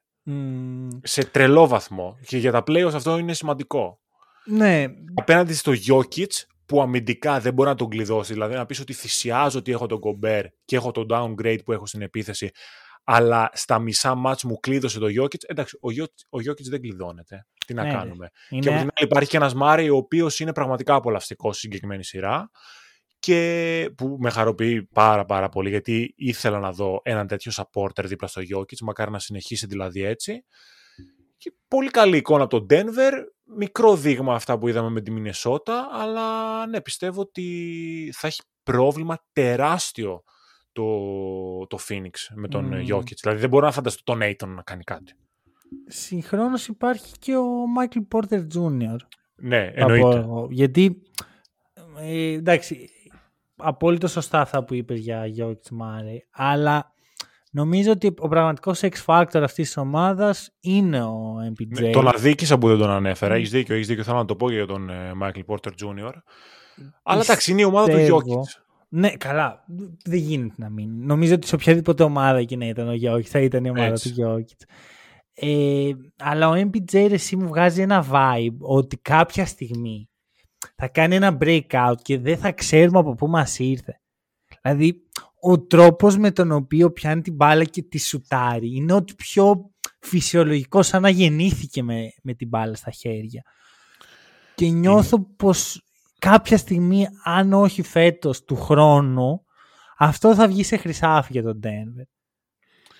Θεωρώ ότι έχουμε δει πάρα πολύ λίγα πράγματα από το, το potential του MPJ, mm, να σου πω την αλήθεια. Είναι, θεωρώ ότι είναι καταπληκτικός μπασκεμπολίστας και αν παραμείνει υγιής, γιατί είναι ένα ερωτηματικό αυτό, νομίζω έχει διάφορα θέματα με τη μέση του, τώρα δεν θυμάμαι ναι. ακριβώς τι, που είναι, ξέρεις, επικίνδυνο σημείο για έναν αθλητή. Αλλά αν παραμείνει υγιής θεωρώ ότι έχει πάρα πολύ να δώσει ακόμα. Και τρομάζω Εντάξει. και μόνο που το σκέφτομαι. Ξέρεις, Δίπλα στο Γιώκητ κιόλας. Δίπλα στο Γιώκητ μαζί με έναν τέτοιο Μάρεϊ. Τρομάζω και ναι. μόνο που το σκέφτομαι το τι μπορεί να κάνει αυτή η ομάδα. Αυτό δηλαδή συζητάμε ας πούμε για αυτήν την ομάδα, αλλά είναι ακόμα στην πολύ αρχή της στην πραγματικότητα. Δηλαδή ο Γιώκητ είναι 28. Ε, ναι. είναι στο prime του, αλλά δεν είναι και, δεν τον πήραν και τα χρόνια. Και Όχι, το, το παιχνίδι του Γιώκητ. Μπήκε στο prime του θεωρητικά. Αυτό. Ο Μάρεϊ τώρα γύρισε από τον τραυματισμό, τώρα βλέπουμε το potential του να επιστρέφει και ο MPJ ακόμα δεν έχει πάρει μπρος. Ναι. Και αυτό είναι το Big 3 μόνο. Υπάρχει ένα πολύ καλό supporting cast. Νιώθω πως ε, υποτιμάμε τον Denver. Ξέρεις, εντάξει, είναι αντιεμπορική ομάδα. Δηλαδή, Κυρίως αυτό είναι. Κυρίως αυτό είναι. Νιώθω πως είναι τα αντίθετα πάθα τη ομάδα. Ότι για τον Denver δεν υπάρχει καθόλου hype. Ενώ μιλάμε ξεκάθαρα για την καλύτερη ομάδα της Δύσης βάζοντας και τη regular season μέσα. Δεν υπάρχει συζήτηση περί αυτού. Το τι θα γίνει από εδώ και μπρος είναι άλλο. Αλλά μέχρι τώρα είναι απλά καλύτερη. Και απ' την άλλη έχουμε τους Suns. Δεν τους έχουμε δει καθόλου μαζί σε ανταγωνιστικά παιχνίδια. Ακόμα και η σειρά με τους Clippers περνάνε εν τέλει με τον Kawhi εκτός. Και τον Westbrook, τον Russell Westbrook, να προσπαθεί να πάρει μόνος στο παιχνίδι και σχεδόν να το καταφέρνει. Εντάξει, ο Westbrook ήταν καταπληκτικό σε εκείνο το παιχνίδι, mm. που έχει βάλει 37. Όχι, όχι, οι Suns είπαμε, δεν έχουν πάρα πολλά σοβαρά προβλήματα να λύσουν. Να σου κάνω ε, μια ερώτηση. Θεωρείς ναι. ότι αν οι Clippers παίζαν με τους Warriors, ο Westbrook θα μπορούσε να τα κάνει αυτά τα πράγματα; Δεν θεωρώ ότι θα μπορούσε να το κάνει. Καταρχάς, όχι από άποψη ότι σαν παίκτης ε, σωματοδομικά δεν θα μπορούσε να μπει μέσα και να τα κάνει όλα αυτά, Απλά θεωρώ ότι θα δυσκολευόντουσαν πάρα πολύ αμυντικά οι Clippers και ουσιαστικά δεν θα το πίστευαν καν στην επίθεση μετά. Γενικώς... Θα, θα, θα τους τελείωναν λίγο πολύ με την επίθεσή τους οι Warriors και μετά δεν θα μπορούσαν και αυτοί αντίστοιχα να απαντήσουν. Αυτό. Γενικώς νομίζω δηλαδή ότι υπάρχει μια υπερτίμηση των Suns λόγω των ονομάτων. Και εδώ είναι... Είναι λογικό ρε παιδί μου. Okay, έχεις τον Durant. Για μένα δεν είναι. Δηλαδή αυτό που πας να πεις τώρα για μένα απλά δεν ισχύει. Το... Τώρα αυτοί που ακούνε καιρό το podcast θα ακούσουν τα ίδια πράγματα, αλλά κάθε καλεσμένος πρέπει να περάσει από αυτό το... Ρε φίλε, ο Ντουράντ είναι για μένα ένας πάρα πολύ ταλαντούχος παίχτης. Σίγουρα δεν μου έχει αποδείξει ότι είναι winner. Γιατί αυτό το... Α, δεν μπορώ να σχηματίσω ενάντια στην ομάδα του Ντουράντ. Δεν έχει αποδειχθεί όχι, όχι. ποτέ. Μπο, μπορώ να σχηματίσω ενάντια στην ομάδα του Ντουράντ. ε, μια χαρά μπορώ. Απλά θέλω να σου πω ότι δημιουργείται ε, μία τριάδα Chris Paul, ε, Booker και Kevin Durant από, από εκεί που ξέρεις οι Suns λέγανε ότι αρχίζουν, αρχίζει να δει αυτή η περίοδο των Suns είδαμε ότι είδαμε, δεν καταφέραν να πάρουν το πρωτάθλημα το 21 δημιουργείται αυτή η τριάδα πάλι είναι λογικό να υπάρξει ένα hype από το πουθενά ναι. όταν ναι, φέρνεις ναι. τον KD στην ομάδα σου ναι. δεν το δικαιολογώ αυτό το ότι πάμε να σηκώσουμε το πρωτάθλημα μέχρι okay. να αποδειχθεί στο παρκέ. Αυτό μου φαίνεται βαρύ. Δίνεις Μικάλ Μπρίτζ, Κάμερον Τζόνσον και μια αρμάδα πίξ. Αυτό είναι μόνο πρωτάθλημα. Δεν έχεις άλλο στόχο. Ναι, για μένα είναι λάθος η κίνηση. Α, ναι. Για μένα είναι λάθος η κίνηση, ναι. Εντάξει, η εναλλακτική των Suns όμως ποια ήταν να χτίσουν δίπλα γύρω από τον Booker και τον Bridges; Κακός σου ακούγεται αυτό αν χάσουν τώρα Δεν- τον Denver και φύγει ο Δεν KD. είμαι βέβαιο. Ο KD δεν θα φύγει. Θα μείνει. Έχει συμβόλαιο. Ναι, οκ. Έχει... Νιώθω απλώς ότι. Δηλαδή, του χρόνου τους Suns εγώ τους ακούω για contenders. Αυτή Ναι. τη στιγμή. Με δεν κινήσεις. Με, δεν με έχουν ψήσει. Με κινήσεις με να βαθύνω λίγο. Δηλαδή, αυτό το πράγμα που ο πάγκος τους παίζει 5 λεπτά ο καθένας και παίζει 40 ο KD στον πρώτο γύρο για να κερδίσουν τους Clippers. Δεν δουλεύει, ρε, εσύ. Και πολύ παίζει ο πάγκος τους. Ναι, ναι, ναι, μα δεν θα έπρεπε. Δεν υπάρχει ο πάγκος τους. Ναι, ναι, ναι, είναι, ακριβώς. ξέρεις τι γίνεται, είναι παίχτες οι οποίοι μπαίνουν στη regular, λες, Α, ok, not bad. Αλλά όταν έρχονται τα playoff, λες, οκ, μπορώ να παίξω με αυτόν. Και η απάντηση είναι όχι. Το βλέπουμε Ναι. σε πολλές ομάδες αυτό που. Ακόμα και το Sacramento. Ο Keegan Murray το έχει λίγο αυτό. Όχι γιατί είναι κακός παίκτης, απλά επειδή είναι rookie. Ότι έχει κάνει μια εξαιρετική regular. Μπαίνει στα playoffs, πέφτει λίγο η απόδοσή του. Γιατί είναι άλλο το περιβάλλον. Μιλήσαμε πριν για το πώς σκληραίνουν οι άμυνες, γίνεται πιο physical, γίνονται πιο ανταγωνιστικά τα παιχνίδια. Ε, για πιο, λιγότερο ακόμα ταλαντούχους παίχτες από τον Gigan Murray, αυτό είναι το, ο χρόνος που τους αναλογεί. Ναι, πάντως στη σειρά τη συγκεκριμένη δεν βλέπω δηλαδή τους Suns να προκρίνονται για Ναι, να... εγώ- Και γι' μιλήσω αυτό δεν έχω ευθέως. και hype. Γιατί δεν βλέπω πώς οι Suns καταφέρνουν να το πιέσουν πολύ αυτό το match με έναν αστερίσκο. Μήπως δούμε, ξέρω εγώ, κάτι τύπου Brooklyn Nets του 21 με τους Bucks. που Μια τέτοια αποκλείστηκαν πάλι. κατάσταση. Ναι, αλλά θεωρώ πως ήταν καλύτε- η καλύτερη ομάδα στη σειρά. Θα πω Εντάξει, εγώ. σε, σε- στο συγκεκριμένο... Εντάξει, δεν μπορείς να το πεις με άνεση γιατί εμφανίστηκε πολύ διαφορετική ομάδα και τελείωσε πολύ διαφορετική ομάδα. Οπότε, ναι. Ωραία. Λοιπόν, ήρθε η ώρα. Ήρθε η πάμε. ώρα. Ε, Η ώρα που κάτι με πονάει. ακόμα που πρέπει να ξέρετε για τον Βασίλη είναι ότι μάλλον είναι ο μεγαλύτερος φαν πρώτα απ' όλα του Γιάννη και σε μεγάλο βαθμό και της Εθνικής Ελλάδος που γνωρίζω. Ε, Ισχύει αυτό. αν δεν κάνω λάθος, η Bucks είναι η ομάδα στο NBA. Είναι η Bucks επειδή παίζει ο Γιάννης. Αν δεν έπαιζε ο Γιάννης δεν θα ήταν η Bucks. Ωραία, ωραία. Και περίμενα ειλικρινά ότι θα σε καλούσα στο podcast και θα μιλήσουμε για την τιτανομαχία Milwaukee Bucks και Boston Celtics. στους Και εγώ τελικούς αυτό περιφέρειας. περίμενα. και, και εγώ αυτό περίμενα. Δεν δεν περίμενα δηλαδή ότι θα συζητάμε για τον Jimmy Butler. Και-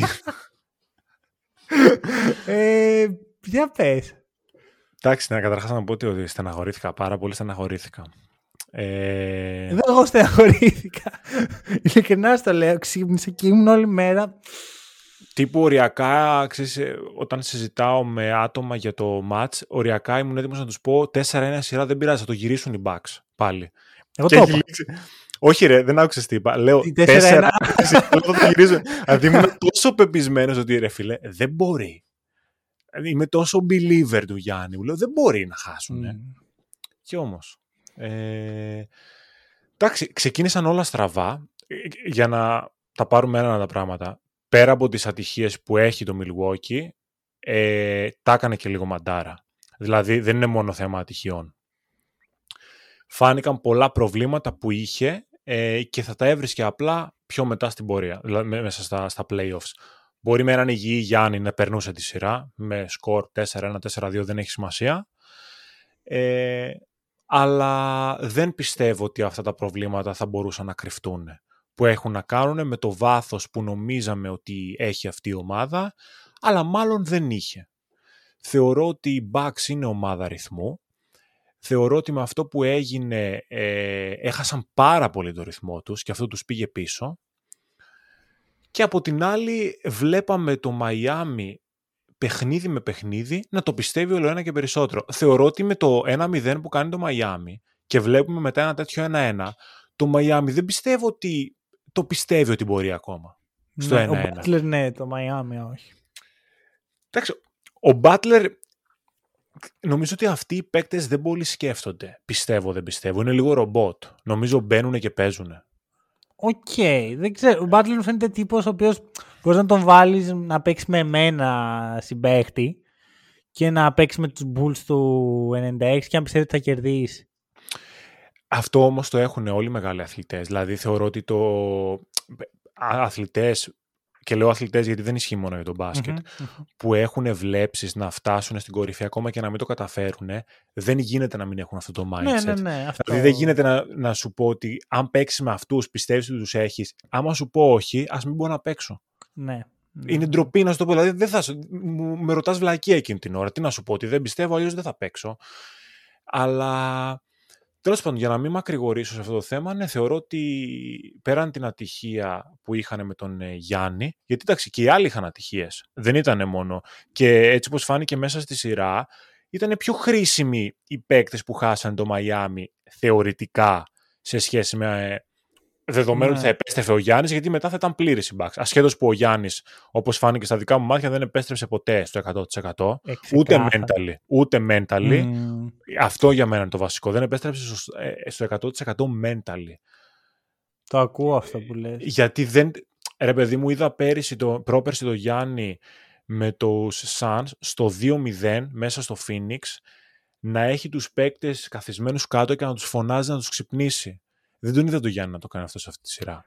Πιστεύω εσύ, ξέρεις, στο μπαίνει τραυματίας. Έχεις ξαναμπεί τραυματίας. Υπάρχει φόβος από τον Γιάννη, φαινόταν. Πιστεύω ότι υπάρχει ένας κορεσμός. Να σου πω την αλήθεια. Κοίτα, να, να, θέλω δύο, έχω δύο talking points για τον αποκλεισμό των Bucks. Ο πρώτος είναι ότι το βάθος ήταν πράγματι ανύπαρκτο και πιστεύω ότι εδώ μας ξεγελάει ο ίδιος ο Γιάννης. Γιατί μπαίνει στη regular, μπαίνει ακόμα και στα περσινά playoffs και το gravity του Γιάννη είναι τόσο βαρύ και τόσο πολύ η προσοχή που του δίνει η άμυνα που οι παίχτες γύρω του φαίνονται πάρα πολύ καλύτεροι από αυτό που όντως είναι. Βλέπε Πατ Κόνατον, βλέπε Τζεβόν Κάρτερ, ε, βλέπε George Hill ακόμα θα σου πω στο ναι. παρελθόν. Και αυτό μπορεί να ξεκινήσει να ενδιαφέρον την debate για τον Middleton, αλλά αυτό είναι ένα άλλο θέμα τελείως. Νιώθω λοιπόν πως όταν ο Γιάννης δεν είναι 100% άρα απαιτεί λιγότερη προσοχή από την άμυνα, ε, αυτοί οι παίχτες είναι καταδικασμένοι. Και το είδαμε και με τους Celtics, όχι γιατί ο Γιάννης δεν ήταν 100% αλλά γιατί ήταν οι Celtics, ok, okay, βάλε μας 40, αλλά ο Πατ Κόνατον δεν θα μας κερδίσει. Ο Τζεβόν Κάρτερ δεν θα μας κερδίσει. Ο Τζρου Χόλιντεϊ δεν θα μας κερδίσει. Ας μας κερδίσει εσύ αν μπορείς μόνος. Ναι, αυτό κάνανε και οι Celtics και πέρυσι και γι' αυτό κερδίσαν τη σειρά γιατί ήταν σαν ομάδα καλύτερη από τους Bucks. Απλά οι άλλοι είχαν τον Γιάννη και πήγε σε και ο Μίτλτον που ναι, okay. ε, έπαιξε ρόλο σίγουρα. Έπαιξε ρόλο, ρε παιδί μου. Γενικότερα εγώ δεν μιλάω με αν, γιατί δεν ξέρουμε πάλι αν θα παίξει. Λέω ότι έπαιξε ρόλο αυτό. Φυσικά έπαιξε ρόλο στο πώς θα εμφανιζόντουσαν οι Bucks στο παρκέ. Εννοείται αυτό. Τώρα στο, στη σειρά με το, με το Miami είναι ξεκάθαρα τεράστιο το gravity του, του Γιάννη. Είτε μιλάμε για playoffs, είτε μιλάμε για regular season. Καταρχάς, να κάνω μικρή παρένθεση. Στο τελευταίο παιχνίδι, βλέπω το match. Πέραν της απογοήτευσης, λέω ότι ο Γιάννης σήμερα δεν ήταν καλός. Και αυτή είναι αλήθεια, δεν είναι ψέμα αυτό που πιστεύω mm. εκείνη τη στιγμή. Θεωρώ ότι ο Γιάννης δεν είναι τόσο καλός στο σημερινό παιχνίδι. Έχει χάσει πολλές βολές κτλ. Και αν εξαιρέσεις το 10 στις 23 βολές που έχει, που είναι απαράδεκτο ποσοστό, έχει τελειώσει με 38 πόντους, με 55% ευστοχία και 20 rebound. Βλέπεις αυτή τη στατιστική και άμα της, τη δείξεις σε ένα σεμινάριο θα πεις αυτός ο παίχτης δεν μπορείς να πεις ότι δεν ήταν καλός. με τίποτα. Και εγώ το λέω ότι ο Γιάννης δεν ήταν καλός. Έχει ανεβάσει πολύ τον πύχη τον εαυτό Ακριβώς. Ναι. Περιμένεις, δηλαδή για το συγκεκριμένο παιχνίδι και το πόσο μάρκαραν μέσα στη ρακέτα οι, οι Miami Heat και το τι κορμιά είχαν να ρίξουν πάνω στο Γιάννη, ο Γιάννης έπρεπε να βάλει 50 πόντους. Ναι. Ήταν τέτοιο παιχνίδι. Άρα η 38 που βάζει είναι κακή εμφάνιση για τα δεδομένα του παίχτη που ακριβώς. ξέρω εγώ και ξέρω ο περισσότερος κόσμος. Ε, για του παίχτη ο οποίος μέχρι τώρα ήταν ο καλύτερος παίχτης στον κόσμο και θεωρώ πως αυτός ο τίτλος είναι up for grabs μόνο από τον Jokic ή από τον ναι. Embiid άμα κάνει το step up που ούτε εγώ ούτε εσύ μπορούμε να φανταστούμε ότι θα κάνει. Ναι. Ε, ωραία. Το δεύτερο talking point είναι το θέμα του κορεσμού. Το πόσο... Γιατί ο Γιάννης πλέον είναι στο Milwaukee 10 χρόνια. Ναι. Νομίζω ότι αυτή ήταν η δέκατη σεζόν του. παίζεις με πολύ καιρό με τους ίδιους συμπαίχτες, παίζεις πολύ καιρό με αυτόν τον κορμό, έχει δει πάρα πολλά, έχουν πάρει το πρωτάθλημα. Πόσο πιθανό είναι να πει κάποια στιγμή ο Γιάννης ότι εκεί ψιλοβαρέθηκα, ψιλοκουράστηκα. Γιατί ξέρεις, είναι και αυτό κάτι ανθρώπινο. Δεν μπορούμε να μένουμε συνεχώς στις ίδιες καταστάσεις. Δεν ξέρω, νομίζω ότι ο Γιάννης είναι λίγο απλός και ξέρεις, λίγο βαρετός ίσως σαν... Ε, με, ναι. όχι με την κακή έννοια το βαρετός. Δεν νομίζω ότι θέλει πολλές φανφάρες από τη ζωή του και δηλαδή θέλει να φύγει να πάει στο LA, ναι, στα φώτα. Ναι, νομίζω ναι. ότι του είναι ok το Milwaukee. Και επειδή λόγω και του παρελθόντος τους θεωρώ ότι εκτιμάει πάρα πολύ αυτό που του έδωσε το Milwaukee. Την ευκαιρία δηλαδή να είναι αυτός που είναι σήμερα. Δεν είμαι πολύ σίγουρος αν θέλει απεγνωσμένα να φύγει. Okay. δεν λέω ότι δεν θα φύγει. Δεν λέω ότι δεν θα φύγει. Δεν νομίζω ότι έπαιξε στη συγκεκριμένη. Δηλαδή, να σου πω κάτι και αν έπαιζε ρόλο θα έπρεπε να το δούμε πολύ καιρό πριν. Δεν θα έπρεπε να το δούμε ξαφνικά σε αυτή τη σειρά. Δηλαδή εκεί που έχεις μπει στα play-off, σε play-off mode, τώρα θα παίξει ρόλο. Ας παίξει ρόλο μόλις τελειώσουν τα play-off. Ok. Okay. Ωραία. Λέω τώρα εγώ έτσι, μπορεί και, να, μπορεί και να ισχύει. Εντάξει, όχι, το είναι πολύ σοβαρή άποψη. Θα σου πω γιατί σε σταματάω. Ωραία. Γενικά, okay. αυτό που συζητάγαμε πριν το podcast είναι ότι εγώ και εσύ έχουμε μια τάση όταν μιλάμε οι δυο μας. Κάπως συζητήσεις μας να καταλήγουν πολύ φιλοσοφικά. Ναι. Ε, και ενώ συζητήσαμε ότι okay, πρέπει να το προσέξουμε λίγο. Εδώ ο Γιάννης μας δίνει μια πολύ καλή πάσα σαν αυτές που έδινε στον Brook Lopez στο Game 4. Ναι. Βγαίνει μετά το παιχνίδι, του λέει ένας δημοσιογράφος θεωρείς ότι είναι αποτυχημένη σεζόν μετά από αυτόν τον αποκλεισμό; Και η απάντησή του είναι λίγο πολύ, την έχετε δει όλοι πλέον, είναι ο Γιάννης να λέει ότι ε, δεν υπάρχει ε, η έννοια της αποτυχίας στα σπορ, είναι βήματα προς την ε, επιτυχία κάθε σεζόν. Το αν πάρει το πρωτάθλημα δεν σε κάνει αποτυχημένο. Ο Μάικλ Τζόρνταν έπαιξε 15 χρόνια, τα 6 πήρε πρωτάθλημα, δεν ήταν 9 αποτυχημένες σεζόν. Πού στέκεσαι αυτό; Καταρχάς να πω ότι τη συγκεκριμένη δήλωση την έχω ξεκοκαλίσει. Την έχω δει πάρα πολλές φορές. και εγώ, και εγώ. Γιατί είναι και το, και το κοντράστ συναισθημάτων που βγάζει ο Γιάννης στην απάντησή του είναι επίσης ε, πολύ ενδιαφέρον. Γιατί υπάρχουν στιγμές που βλέπω ότι θέλει να εκραγεί Υπάρχουν στιγμές που το μαζεύει και γίνεται ευγενικός. Υπάρχουν στιγμές που ξαναφουντώνει, το ξαναμαζεύει, δηλαδή κάνει εκπληκτική διαχείριση. Θεωρώ ότι άμα ήταν πιο νέος θα ίσως άρχιζε να χώνει. Ναι. Απλά θεωρώ ότι το διαχειρίστηκε με πολύ διαφορετική οριμότητα. Τώρα κοιτάξτε να δεις, όσο αφορά αυτό που είπε, για μένα είναι πολύ ξεκάθαρο το, το μήνυμα που περνάει. Το μήνυμα, καταρχάς η απάντηση πάει στον ε, συγκεκριμένο δημοσιογράφο, τον Έρικ, δεν μου διαφεύγει το επώνυμο. Ε, θυμάμαι το Έρικ που τον αποκαλεί έτσι κατά τη διάρκεια της απάντησης. Ε, η δουλειά το να δώσεις μία ε, συνέντευξη που είναι υποχρέωση των αθλητών μετά από ένα παιχνίδι και να έχεις ανθρώπους από κάτω που ξέρεις ότι θα κάνουν και μια λίγο πιο ιντριγκαδόρικη ερώτηση για να βγάλουν κάτι από σένα, ένα λαβράκι, θεωρώ ότι πιέζει τους παίχτες σε μια φάση που είναι ξενερωμένοι, στεναχωρημένοι, πληγωμένοι, απογοητευμένοι και έξι όλα αυτά τα συναισθήματα ενός αποκλεισμού. Οπότε νομίζω ότι έχει μια μικρή επιθετικότητα η απάντηση του Γιάννη και αυτό που ουσιαστικά θέλει να πει ότι δεν υπάρχει αποτυχία είναι ότι δεν υπάρχει αποτυχία με την έννοια που οι φανατισμένοι ε, οπαδοί και που τα μίντια προσπαθούν να παρουσιάσουν, δηλαδή την έννοια του loser, την έννοια του εσύ απέτυχες, εσύ φταίς, με, που, ε, την αποτυχία που έχει αρνητική Δεν νομίζω ότι ο Γιάννης αρνείται το ότι την αποτυχία με την έννοια του δεν κατάφερα να πετύχω τον στόχο που έθεσα. Δηλαδή αυτό είναι ξέρεις, η ίδια η φύση του να θέτεις ένα στόχο και να μην τον πετυχαίνεις είναι ότι απέτυχες από τον στόχο. Η ετοιμολογία της αποτυχίας αυτή είναι. Ναι.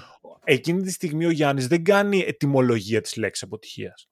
Απλώς θέλει να περάσει ένα μήνυμα του ότι σαν να λέει ρε παιδιά, ξεκολλάτε και μην βλέπετε την αποτυχία όπως την έχετε. με λίγα ναι. λόγια. Ίσως να το είπε πιο μαζεμένα, με άλλη ένταση και να μην θέλει να κάνει εκείνη τη στιγμή όλη αυτή την ανάλυση που κάνουμε εμείς εδώ τώρα. Αλλά δεν νομίζω ότι ο ίδιος αρνείται το γεγονός ότι δεν πέτυχε το στόχο του που είναι το πρωτάθλημα. Κάθε χρόνο ο Γιάννης, να τον ρωτήσεις ποιος είναι ο στόχος σου, θα είναι το πρωτάθλημα. Ναι. Κάθε φορά που δεν το παίρνει, θεωρητικά δεν πέτυχε το στόχο του. Υπό αυτή την έννοια, ναι, απέτυχε. Ναι. Αλλά αν βγεις μετά και πεις Ναι, ρε Γιάννη, είσαι loser, είσαι αποτυχημένος, όχι, υπό αυτή την έννοια δεν είναι. Αυτό νομίζω θέλει να παρουσιάσει εκείνη τη στιγμή ο Γιάννης. Με αυτή τη δήλωση. Πιστεύω ότι είσαι on point. Ακριβώς αυτό σκεφτόμουν κι εγώ. Που ξέρεις, είναι αυτό ουσιαστικά ερμηνεύουμε το τι σκέφτεται ο Γιάννης εκείνη τη στιγμή.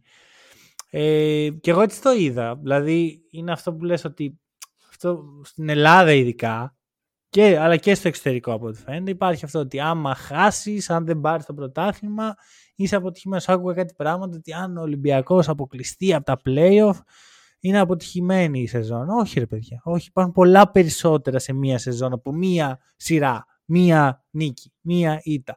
Ένα πρωτάθλημα. Προφανώς η σεζόν των Bucks δεν πήγε όπως τη θέλαν. Αλλά έχουν παίξει συνολικά 86 παιχνίδια όχι συγγνώμη, 87 παιχνίδια. Ναι. Γιατί πρέπει να κρίνουμε μόνο τα τελευταία πέντε για να πούμε «Όχι, αποτύχατε, είστε πουθενάδες, φύγετε». Και εγώ δέχομαι ότι υπάρχουν ευθύνες που πρέπει να δοθούν, υπάρχει βελτίωση που πρέπει να γίνει. Και αυτό είναι μέρος του process. Είναι ακριβώς αυτό. Ότι το λέει κιόλας, είναι step to success. Κάνουμε κάτι, δεν δουλεύει, πάμε σε κάτι άλλο. Εγώ το σκεφτόμουν πάρα πολύ για τη ομάδα. Δηλαδή, οι Nets παίρνουν τον Durant και τον Kyrie δεν υπάρχει πιο αποτυχημένο με την έννοια αυτή project. project τα τελευταία πολλά χρόνια στο NBA. Δηλαδή δώσαν τα πάντα για μια σειρά playoff ουσιαστικά. Αλλά θεωρώ πως ο Σον Μάρξ μετά από όλα αυτά που πέρασε μπορεί να είναι ένας από τους πιο έμπειρους GM στο NBA αυτή τη στιγμή και από τους πιο ικανούς. Γιατί έμαθε πάρα πολλά πράγματα. Οπότε αυτό μπορεί στο μέλλον τους Nets να τους κάνει πρωταθλητές με άλλο, με άλλο κορμό, με άλλο τρόπο. Ναι, και εγώ το πιστεύω αυτό. Όχι για τον έτσι πρωταθλητές, αλλά το πόσο. Βελτίωση. Όχι ότι το αποκλείω, κατάλαβες πώς το λέω. Ότι ναι, ναι, ναι. μαθαίνεις πάρα πολλά μέσα από τη διαδικασία και του πώς εξελίσσεσαι. Επειδή ξέρεις, θυμάμαι αυτό που έλεγε ο Γιάννης πριν το πρωτάθλημα, ότι μετά τον αποκλεισμό από το Miami στο Bubble και μετά από τον αποκλεισμό από τους Raptors, είχε θέματα με την ψυχολογία του. Πήγε σε ψυχολόγο σε αθλητικό ψυχολόγο τη χρονιά που πήραν το πρωτάθλημα για να μπορέσει να διαχειριστεί όλο αυτό που νιώθει για να κάνει το step up mentally. Αυτό δείχνει έναν άνθρωπο ο οποίος ξέρει πάρα πολύ καλά τι του γίνεται, ξέρει που μπορεί να υστερεί και δουλεύει για να το βελτιώσει. Έτσι κι αλλιώς ο Γιάννης ποτέ δεν μπλάσαρε την περσόνα του ότι είμαι ο πιο ταλαντούχος του κόσμου ή δεν ξέρω και εγώ τι άλλο. Αυτό που λέει στη συνέντευξη, στην συνέντευξη τη συγκεκριμένη μετά τον αποκλεισμό είναι αυτό που τον χαρακτηρίζει, ότι έπεσα και θα ξανασηκωθώ. Όπως κάνει από την πρώτη μέρα που τον έχουμε δει στο, στο NBA. Έτσι πήρε το πρωτάθλημα, έτσι κατάφερε να φτάσει εκεί που έφτασε πέρσι με τους Celtics και έτσι θα συνεχίσει να κάνει πιστεύω είτε μείνει στο Milwaukee είτε δεν μείνει. Αυτό τον χαρακτηρίζει. Η δουλειά και η μαχητικότητα.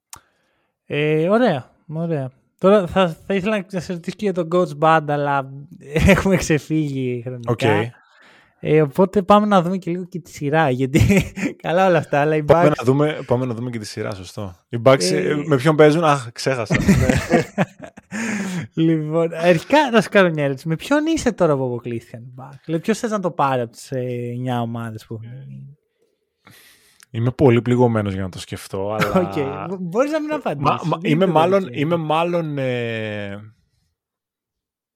Ναι, είναι δύσκολο. Και ο, και ο Γιώκητς θέλω να το πάρει ναι. πολύ. Ε, και οι Lakers άμα το πάρουν, sorry κιόλας, ε, δεν θα με πειράξει τόσο πολύ. Λόγω okay. που συμπαθώ τον Λεμπρόν, αλλά και οι Celtics άμα το πάρουν π.χ. δεν έχω okay, εσύ θέμα. Είσαι, γιατί... είσαι και λίγο Παναθηναϊκός στο ποδόσφαιρο. Με, με, με ανώμαλους δεν μιλάω. ε, παιδί μου, γενικά εγώ δεν βλέπω με φανατισμό τον μπάσκετ καθόλου. Οπότε είμαι πολύ... Ξέρεις, Τώρα θα πω κάτι με κίνδυνο πολλοί που βλέπουν το κανάλι και είναι Ολυμπιακοί να με κράξουν, αλλά θα το πω γιατί πρώτα απ' όλα εμένα εκφράζει το κανάλι. Εμένα μου άρεσε που κέρδισε χθες η Φενέρ, όχι γιατί κέρδισε τον Ολυμπιακό, γιατί έχασε ο Ολυμπιακός, αλλά γιατί είχε μια παρουσία που της άξιζε να πάρει μια νίκη. Σαν φίλαθλος του μπάσκετ, ήταν η επιβράβευση σε μια ομάδα που της άξιζε.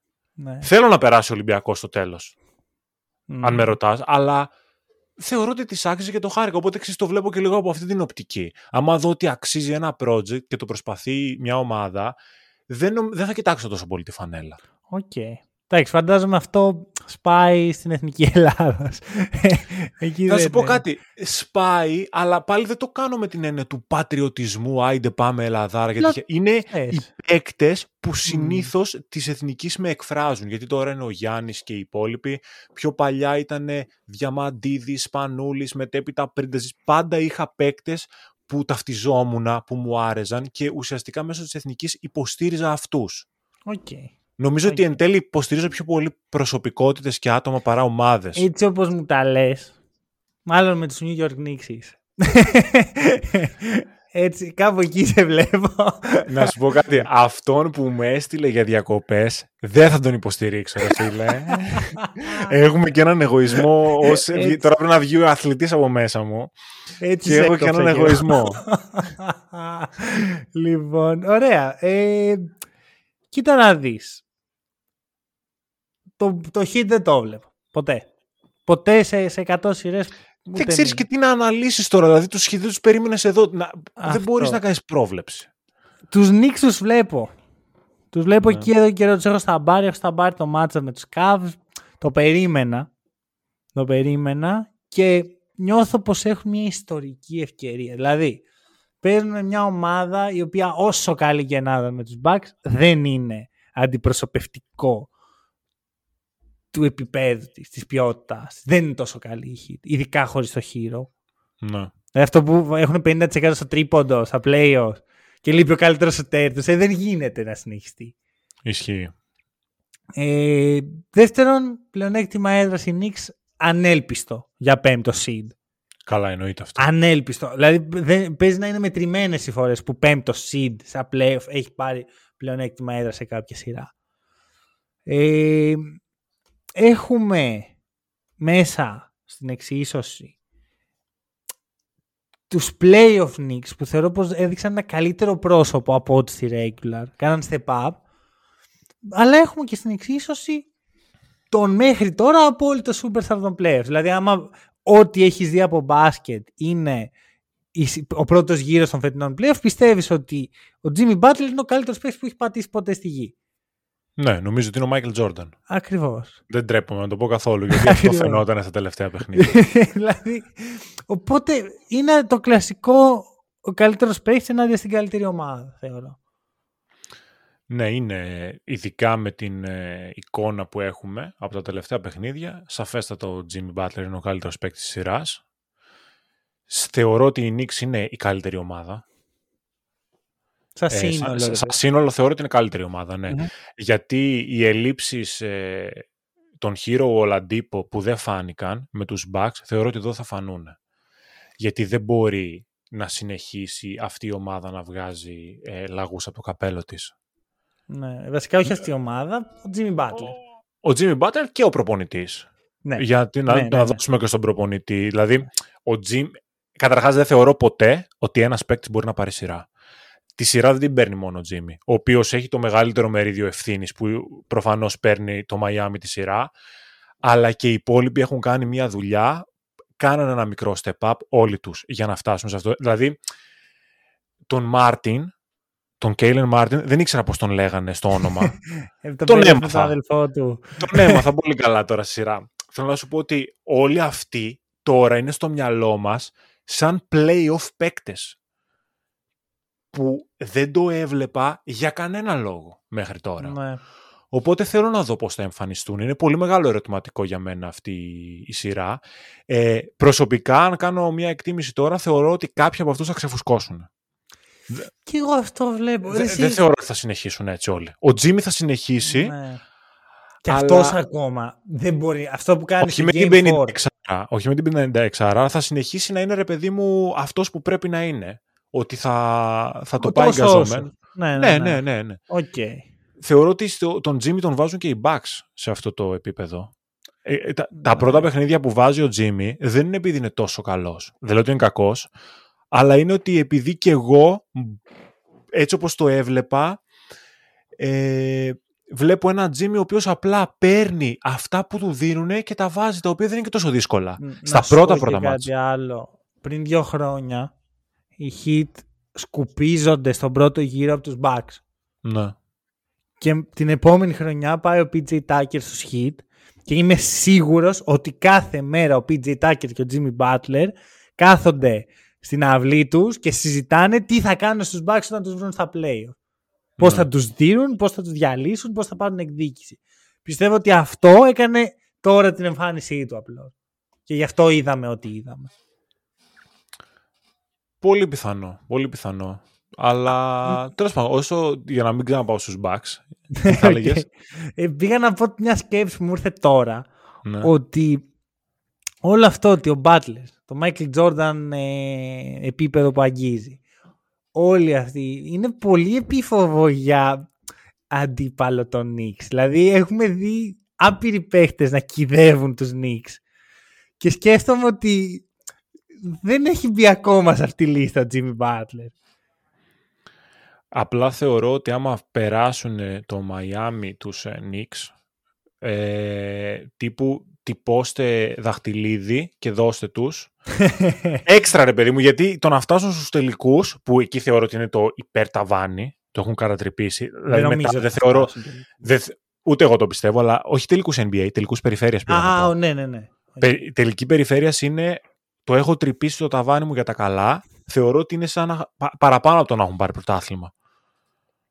Οκ, με καταλαβαίνω αυτή πώς την το λες. εικόνα. Του- ε, μιλ- μιλάμε για το αν θα έπαιζαν στα playoffs, έτσι. Χάνουν ναι. από τους Hawks και πάνε και παίζουν μάτς ζωής και θανάτου με τους Bulls, όπου κινδυνεύουν και λίγο και από τους Bulls, δεν είναι ότι τους περνάνε αέρα πατέρα. Πολύ κλειστό παιχνίδι. Ναι. Και λες μετά ότι, ok, easy peasy, μετά οι Bucks θα περάσουν από πάνω τους. ναι, ναι, Αυτό ναι. είναι εγώ, ρε φίλε. Δηλαδή, ε, για- και τώρα, fun fact, εγώ περίμενα σειρά Cavs σε Bucks τώρα, έτσι. Αυτό έχω προβλέψει. Το θυμάμαι. Εντάξει, δεν είσαι ο Ακούστε, μόνος που παιδιά, το ακούστε τις περίμενε. προβλέψεις μου, απλά μην παίζετε στοίχημα.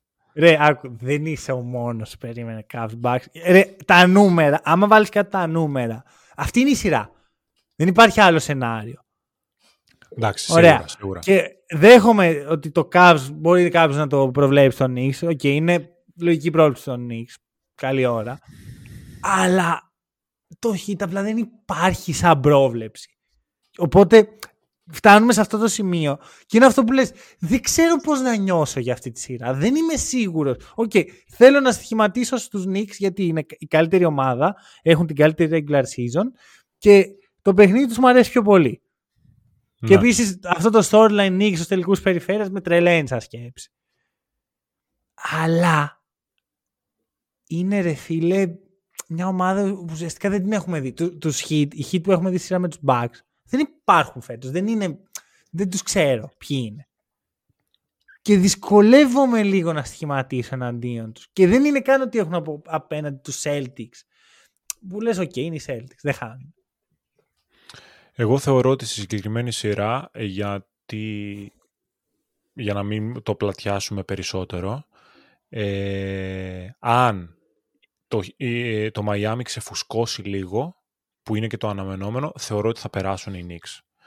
Αν το Miami είναι όπως ήταν στα τελευταία παιχνίδια με τους Bucks, γιατί δεν είναι μόνο ότι το χάνουν οι Bucks, κάνει ακραίο overperforming το Miami. Συνολικά, πέραν του Butler. Και το Δηλαδή σουτ τους, και όλα. τους έδινες μισό δευτερόλεπτο και απλά σε τιμωρούσαν τέλος. Δηλαδή ήταν ομάδα που έδειχνε ότι αυτοί είναι ότι θα εμέναν εκτός play-off.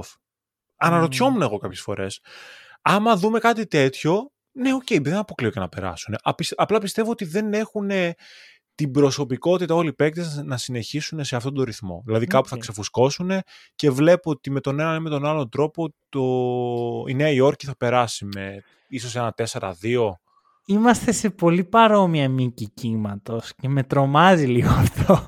Γιατί- Επειδή απέτυχα στις προηγούμενες όχι προβλέψεις. τόσο. Απλά επειδή ξέρεις, είμαστε δύο άνθρωποι που ασχολούμαστε με αυτό ε, σαν χομπίστες, ας πούμε. Είμαστε χομπίστες αναλυτές. Ναι. Είναι πολύ σπάνιο να συμφωνούμε τόσο πολύ σε τέσσερις σειρές. Ε, Βασικά σε τρεις, γιατί τη μία δεν μπορούμε να την κάνουμε πριν, γιατί δεν υπάρχει ακόμα. Οκ, ναι, ναι. Αλλά ωραία. Θες να δώσεις πρωταθλητή ή θες να το αφήσεις εκεί; Θα δώσω πρωταθλητή, όχι. Δεν θα το αφήσω εδώ. Θα δώσω πρώτα τελικούς. Okay, Denver, όπα, Nuggets, Denver Nuggets, Boston Celtics. OK. Okay. Ε, ελπίζοντας να είναι... Μικρό κύμα της Βέβαια αυτό το έδωσα εγώ το Φεβρουάριο, έτσι, να σημειωθεί. Okay.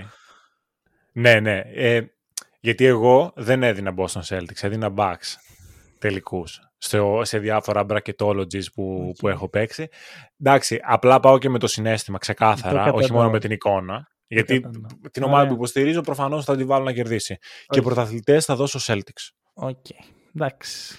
Γιατί πιστεύω ότι θα πάνε λίγο πιο φρέσκοι σε σχέση με τους. Αυτό. Ε, Έχει το μεγάλο εμπόδιο από τη μέση στην πραγματικότητα. Κακά τα ψέματα. Που βέβαια προσωπικά δεν μου αρέσει αυτό. Γιατί θεωρώ πως θα έκανε καλό στους Celtics να αντιμετωπίσουν το, τους πλήρες backs, να κερδίσουν και αυτούς και να πάνε. Δηλαδή μπαίνει ένας αστερίσκος, όχι ότι δεν θα χαρώ το ίδιο, απλώς ναι. δεν ήθελα να μπει, ήθελα να, να κερδίσω τους καλύτερους τους αντιπάλου.